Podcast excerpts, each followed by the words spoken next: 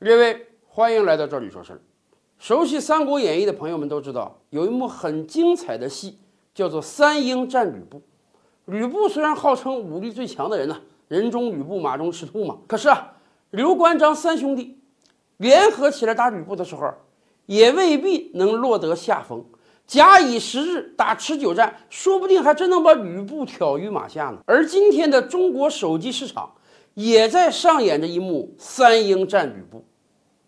中国的手机品牌，华为呀、小米呀、OPPO 啊、vivo 啊，这几大厂商共同跟苹果在角力。咱们这么讲吧，倒退五年、十年啊，这是一个不可想象的事情。那个时候，中国手机市场被很多外资品牌把控着，我们根本想象不到有一天中国手机还有出头之日。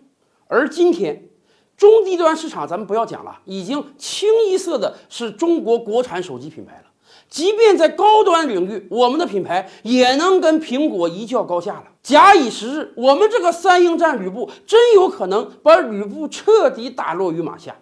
有的朋友还有问，不是还有个三星吗？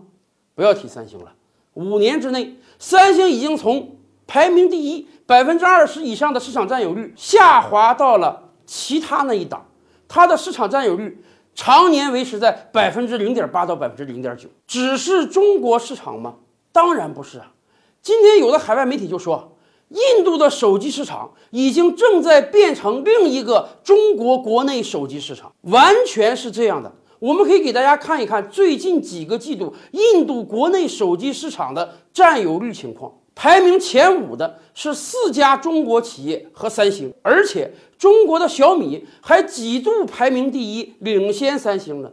也就是说，当中国的国内手机市场三英战吕布，几个中国厂商围着苹果打的时候，印度手机市场展现出了同样的一幕，也是三英战吕布，几个中国厂商围着三星打。当然了，在印度，苹果手机也很悲催啊，苹果简直复刻了三星在中国的失败。苹果今天在印度的手机市场占有率也不到百分之一了。而且我跟大家讲，相对于中国国内市场啊。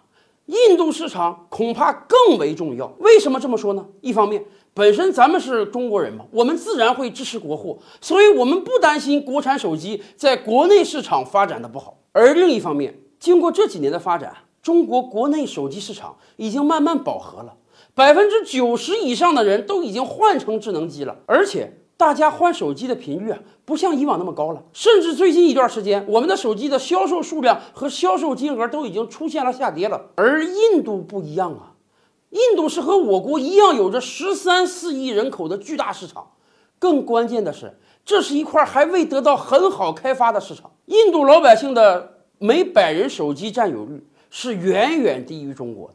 即便他们手里拿那个手机，有相当一部分都只是功能机，而不是智能机。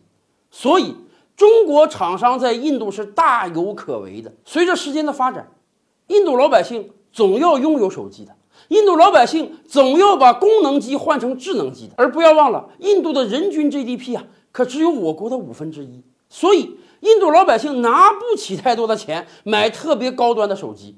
这就给了中国手机厂商非常巨大的机会。为什么？因为我们一直是物美价廉的呀，尤其在中低端产业，在国内市场，苹果不涉足中低端，三星涉足中低端。可是三星已经被中国厂商打得满地找牙，几乎没有市场占有率了。而中国手机市场这一幕，未来有没有可能在印度市场再上演呢？有一个手机大佬曾经说啊，手机业再发展下去。全球范围来看啊，恐怕只能剩下三家到四家手机厂商。以前我们论断，苹果和三星是一定胜得下的，关键看还有哪一两家中国企业能挤得进去吧。可是啊，中国市场的经验告诉我们，三星未必是不可战胜的。印度手机市场的经验告诉我们，苹果也是可以战胜的。只要中国手机厂商努力，也许剩下了那三到四家。